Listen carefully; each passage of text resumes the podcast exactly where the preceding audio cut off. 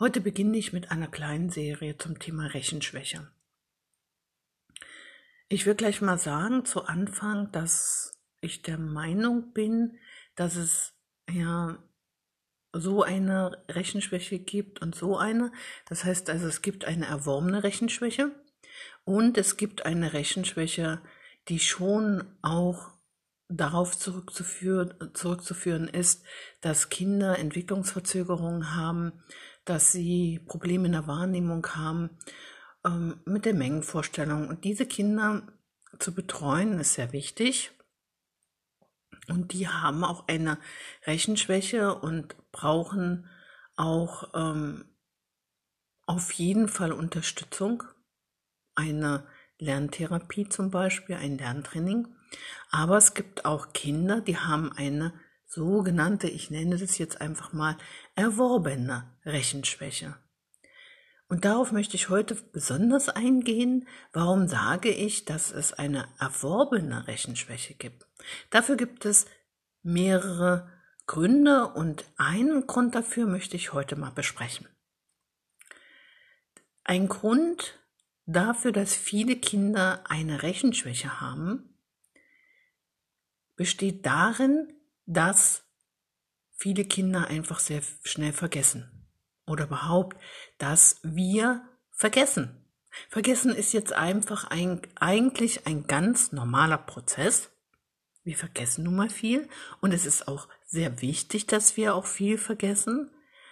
Über das Vergessen werde ich sicherlich auch noch mal einen extra Beitrag ähm, hier besprechen, aufsprechen. Heute möchte ich mich, wie gesagt, auf die Mathematik begrenzen. Es ist ja so, dass heutzutage in der Schule oftmals keine Zeit mehr ist für Übung. Übung, wiederholen. Und gerade in der Mathematik ist das auch sehr wichtig. Vielen Kindern fehlt das Wiederholen, die Übung. Das erlebe ich ganz häufig in meiner Praxis, wenn die Kinder zu mir kommen. Ähm, ja, nur mal ein Beispiel zum Beispiel. Ein Beispiel zum Beispiel. Ja, man hat das halt auch manchmal so mit äh, den Worten. Also ein Beispiel ist, kommt ein Junge zu mir in die Praxis und erklärt mir, ja, mh, Brüche und ähm, ihm fällt das Kürzen der Brüche ein bisschen schwer. Und dann frage ich ihn, na, wie ist denn das? Wie äh, kennst du die Teilbarkeitsregeln? Guckt er mich an und sagt, habe ich noch nie etwas von gehört. Okay. Hm, eigentlich dachte ich so, ich bin so in mich gegangen. Nee, eigentlich hätte er die schon längst haben müssen. Gut. Ähm, also wir haben dann vereinbart, dass er mir sein Heft mitbringt, in dem alle arbeiten. Ähm, da, die wurden dort eingeklebt, der hatte so ein Heft, da wurden also alle Mathearbeiten eingeklebt. Und ich habe ihn gefragt, ob er das mal mitbringen kann, damit wir mal verfolgen, wo seine Schwierigkeiten liegen. Und er brachte mir das Heft tatsächlich auch mit. Und da waren schon, also es war so im April schon fast zum Ende des Schuljahres. Und somit waren da, glaube ich, sogar vier, fünf Mathearbeiten in diesem Heft drin. Und ich schlage das so auf. Und was war die allererste Mathearbeit? Eine Arbeit zu den Teilbarkeitsregeln. Und da stand sogar eine Eins drunter. Und im April hat er mich mit großen Augen angeguckt und gesagt, er hat noch nie was von Teilbarkeitsregeln gehört. Das ist dieses sogenannte Bulimie-Lernen. Er hat die Teilbarkeitsregeln gekonnt, hat die Mathearbeit dazu geschrieben und dann alles komplett wieder vergessen. Wie kommt das? Das kommt daher, dass diese Teilbarkeitsregeln nur zu Beginn des Jahres geübt worden sind, des Schuljahres. Mit der Klassenarbeit wurde das alles ad acta gelegt, nie wieder erwähnt, wiederholt oder was auch immer. Ja, und dann hatte der Schüler das Gefühl, dass er das noch nie gelernt hat. Und das passiert mir auch ganz, ganz häufig. Die Kinder vergessen die Rechenwege wieder. Sie haben das mal gekonnt und das verwundert mich auch nicht, weil die Mathebücher sind, die Lehrbücher sind ja auch teilweise so aufgebaut, dass eine ganze Zeit lang wird Plus und Minus gerechnet. Ja, dann wird das geübt, Plus, Minus. Und dann wird dieses Thema abgeschlossen und dann wird zum Beispiel das Einmal-Eins geübt. Wochenlang das Einmal-Eins plus Minus kommt dann gar nicht mehr vor. Was passiert in der Zeit? Die Kinder vergessen das, was sie geübt haben.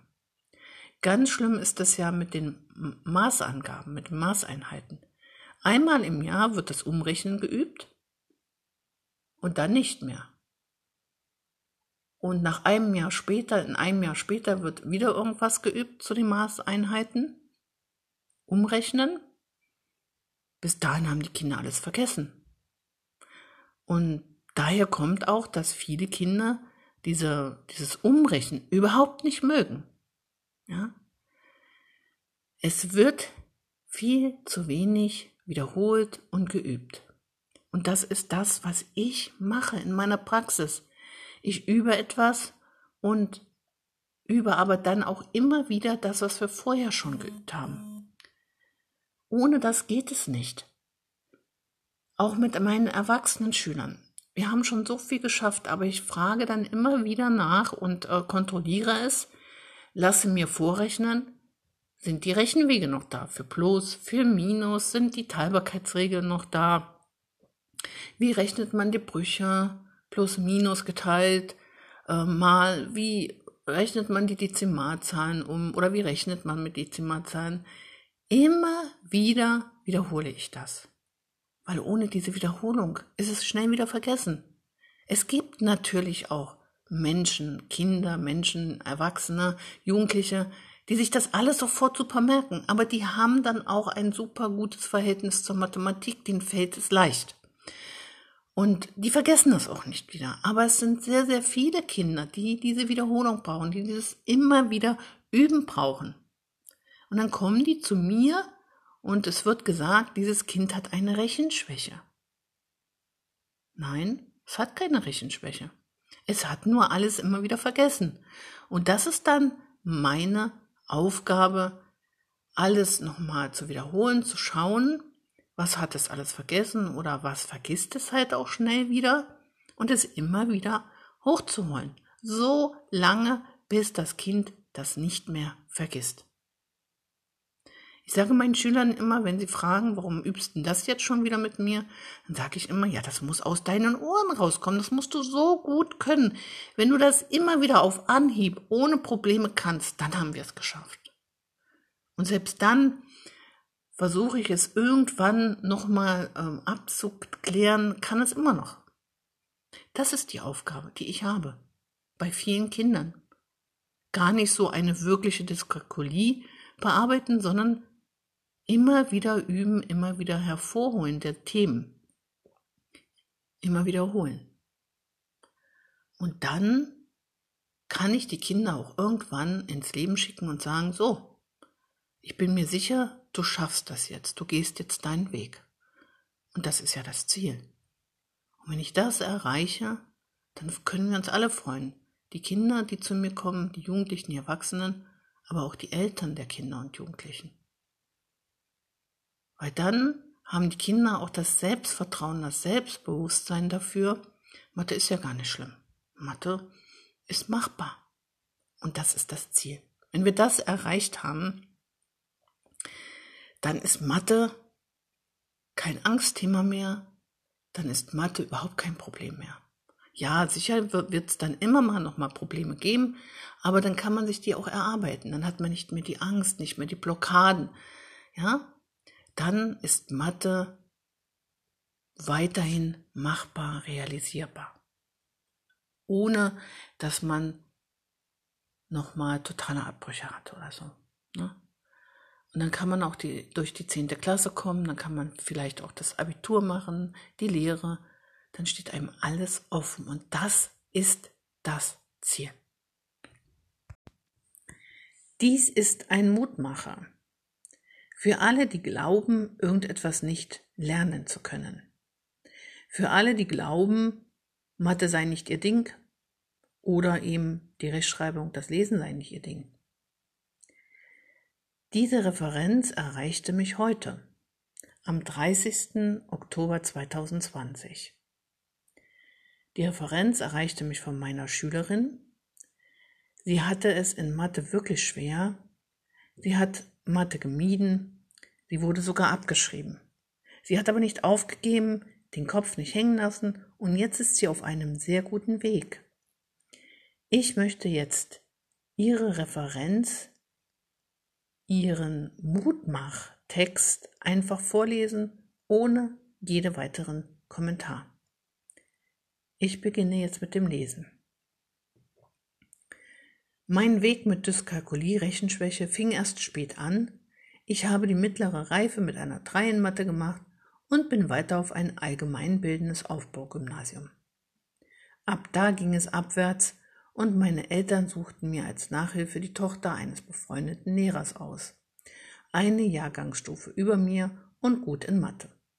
Leider hat diese Nachhilfe gar nichts gebracht, und da es meinen Werdegang nicht beeinflusst hat, haben wir in Anführungsstriche eben aufgegeben. Es hieß immer, du bist eben sprachbegabt. Ist einfach so. Und so habe ich mein Abitur gemacht mit einer sehr schlechten Mathe-Note. Für mich war das Thema erledigt und ich habe Mathe gemieden. 13 Jahre später wollte ich eine neue Ausbildung starten, mich umorientieren und stieß dort wieder auf Mathe.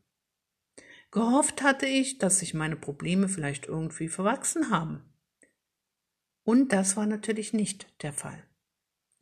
Ich habe mir überlegt, mich bei den gängigen Nachhilfeanbietern anzumelden, aber mein Gefühl sagte mir, dass das genauso laufen könnte wie während meiner Abiturzeit. Nachdem ich dann in einem Forum nicht speziell zum Thema Probleme mit Mathematik oder sonstige Lernschwächen etc. um Rat fragte, wurde mir empfohlen, dass ich mich auf Dyskalkulie testen lassen sollte, und das wollte ich erst nicht. Nachdem die schlechten Noten aber nicht besser wurden, habe ich mich wegen Testmöglichkeiten informiert und bekam beim Bundesverband für Legasthenie und Dyskalkulie e.V.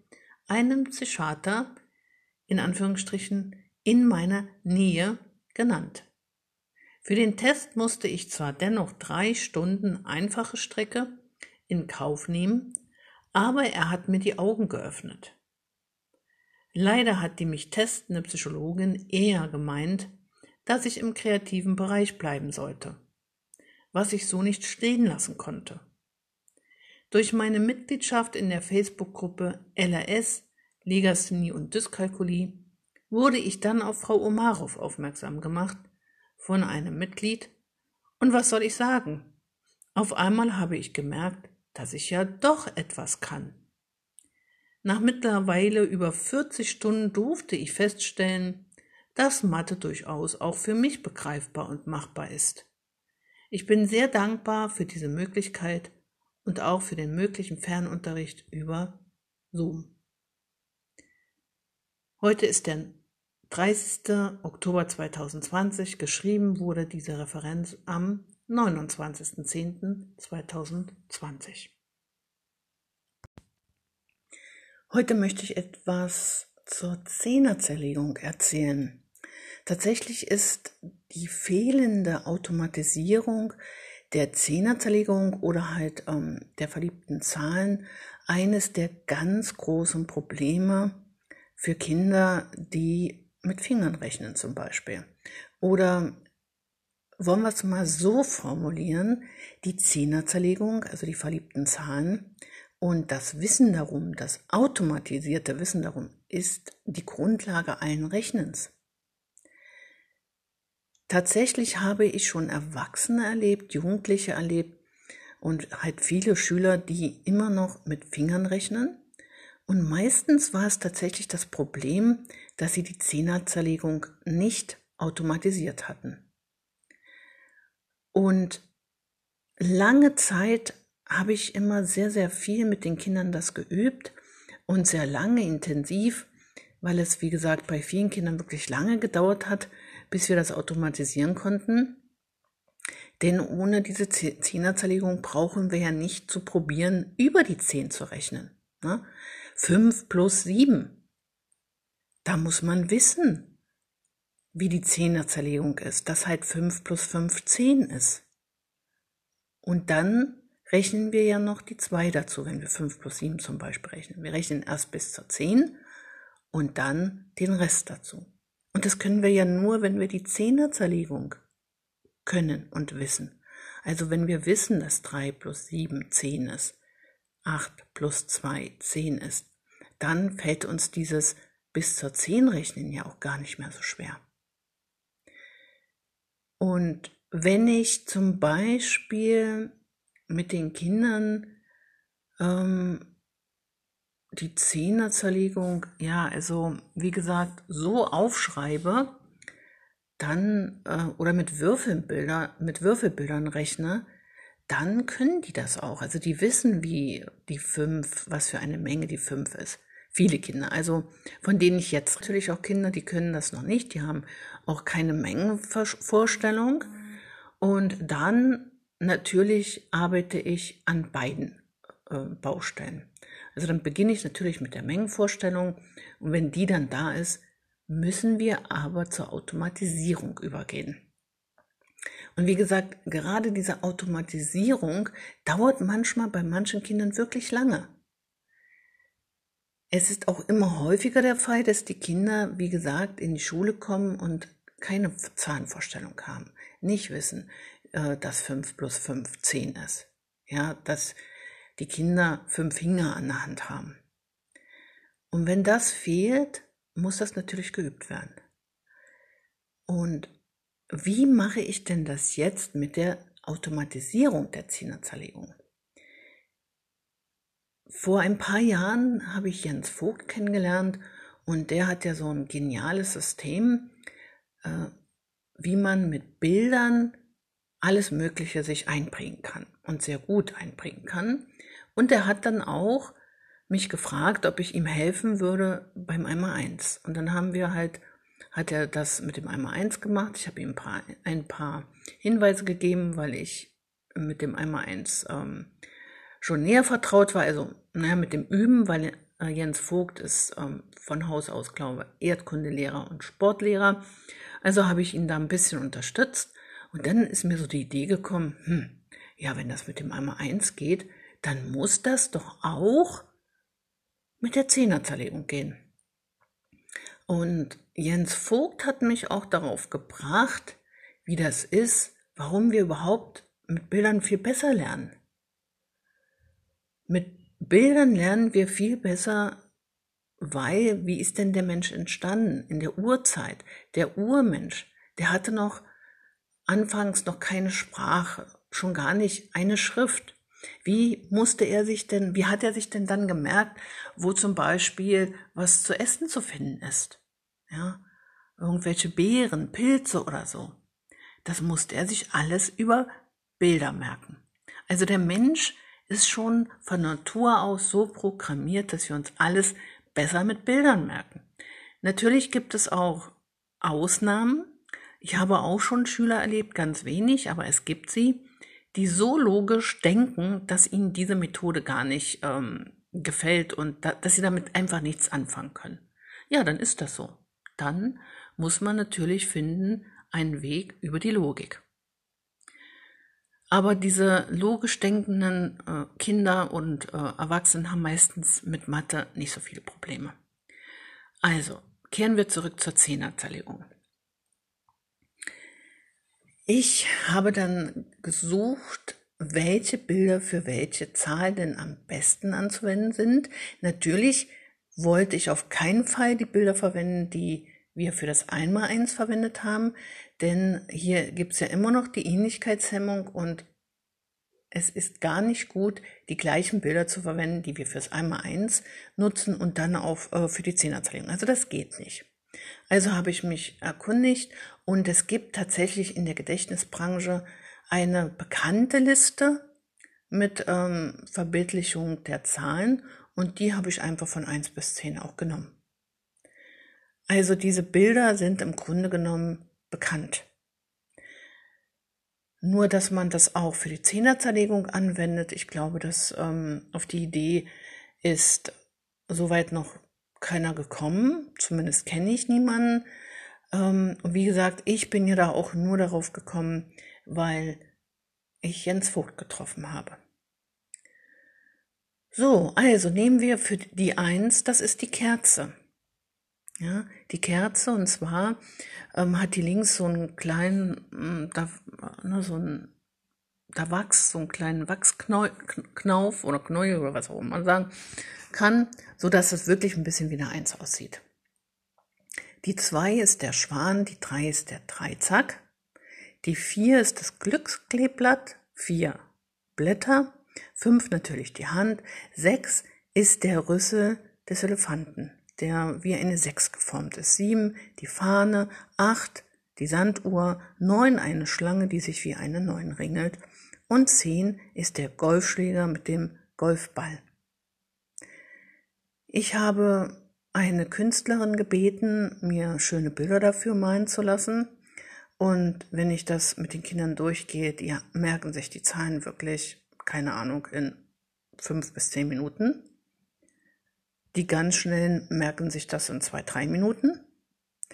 Und dann haben wir ja die Zahlen 1 bis 10 verbildlicht und nun müssen wir nur noch kleine Geschichten erfinden. Da die 10 ja der Golfschläger mit Golfball ist, findet bei uns die Geschichte auf dem Golfplatz statt. Also wir gehen jetzt Golf spielen, weil ähm, die 10 ist ja der Golfschläger mit dem Golfball.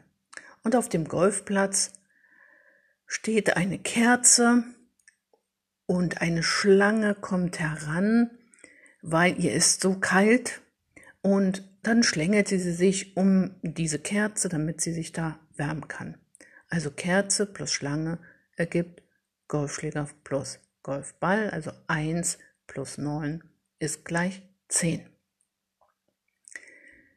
Dann kommen wir an einen kleinen Teich, den gibt es ja auch auf dem Golfplatz immer.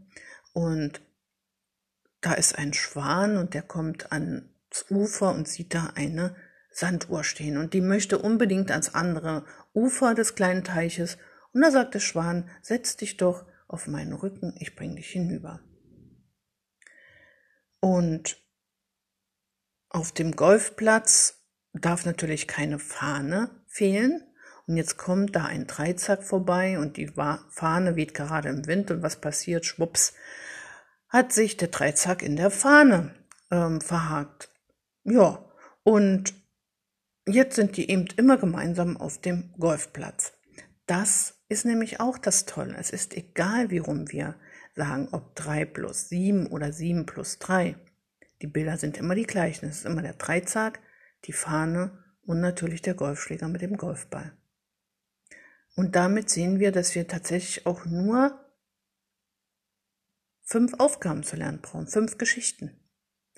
So, dann kommen wir zur 4 plus 6, das ist das Glückskleeblatt, das steht da auf der Wiese. Und da kommt der Elefant vorbei und findet dieses Glückskleeblatt und ruft dann ganz erfreut, Hurra, jetzt habe ich Glück. Und natürlich wird er das Glückskleeblatt nicht verspeisen, das ist doch klar. Er trägt es ähm, über den ganzen Golfplatz und ruft, ich werde jetzt gewinnen.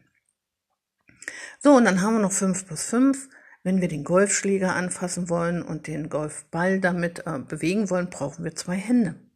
Na, zum Golfspielen brauchen wir zwei Hände. 5 plus 5. Und das ist alles. Das ist alles. Wir brauchen nur diese Geschichten, diese fünf Geschichten, um uns die Zehnerzerlegung zu merken.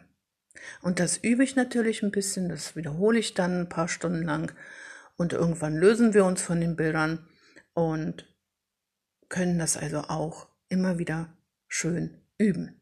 So, dann gibt es natürlich auch noch ähm, ein paar Spiele auch. Wir können auch hier, ich sehe was, was du nicht siehst, spielen. Ich schreibe also ganz viele Aufgaben auf ein Blatt Papier und sage, guck mal, ich sehe was, was du nicht siehst und das ist 10. Und dann sollen die Kinder auf dem Blatt alle Aufgaben, die 10 ergeben, markieren mit Rot. Und dann kann man auch noch andere Aufgaben mit draufschreiben, zum Beispiel 5 plus 1. Ähm, also viele Aufgaben, die die 6 ergeben oder die 7.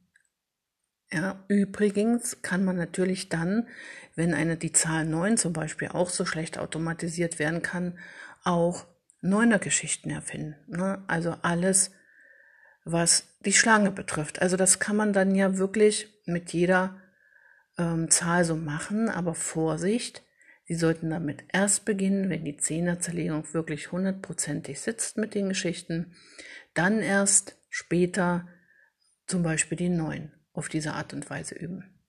Ach so, und dann werden Sie sich ja noch fragen, wie ist denn das mit Minus? Minus geht dann genauso. Wir haben jetzt die Aufgabe 10 minus 6. So, also wir haben also den Golfschläger mit Golfball und den Elefanten. Ja, wer fehlt denn noch? Ja, das Glücksspielblatt. Also das ist gleich 4. Also das kann man wirklich in alle Richtungen anwenden und das kriegen meine Schüler wirklich wunderbar hin. Was kann man noch spielen? Ich bin jetzt durch ein bisschen durcheinander, aber das ist ja egal. Also ich sehe was, was du nicht siehst, kann man spielen. Außerdem mache ich noch Folgendes. Ich schreibe die äh, Zahlen durcheinander an, zum Beispiel 5 plus 3 plus ähm, 2 plus 5 plus ähm, 1 plus 8. Also so, dass wir also am Ende ganz viele Zehnerzerlegungen an der Tafel haben. Also zum Beispiel bis zu 10 Zahlen. Ne?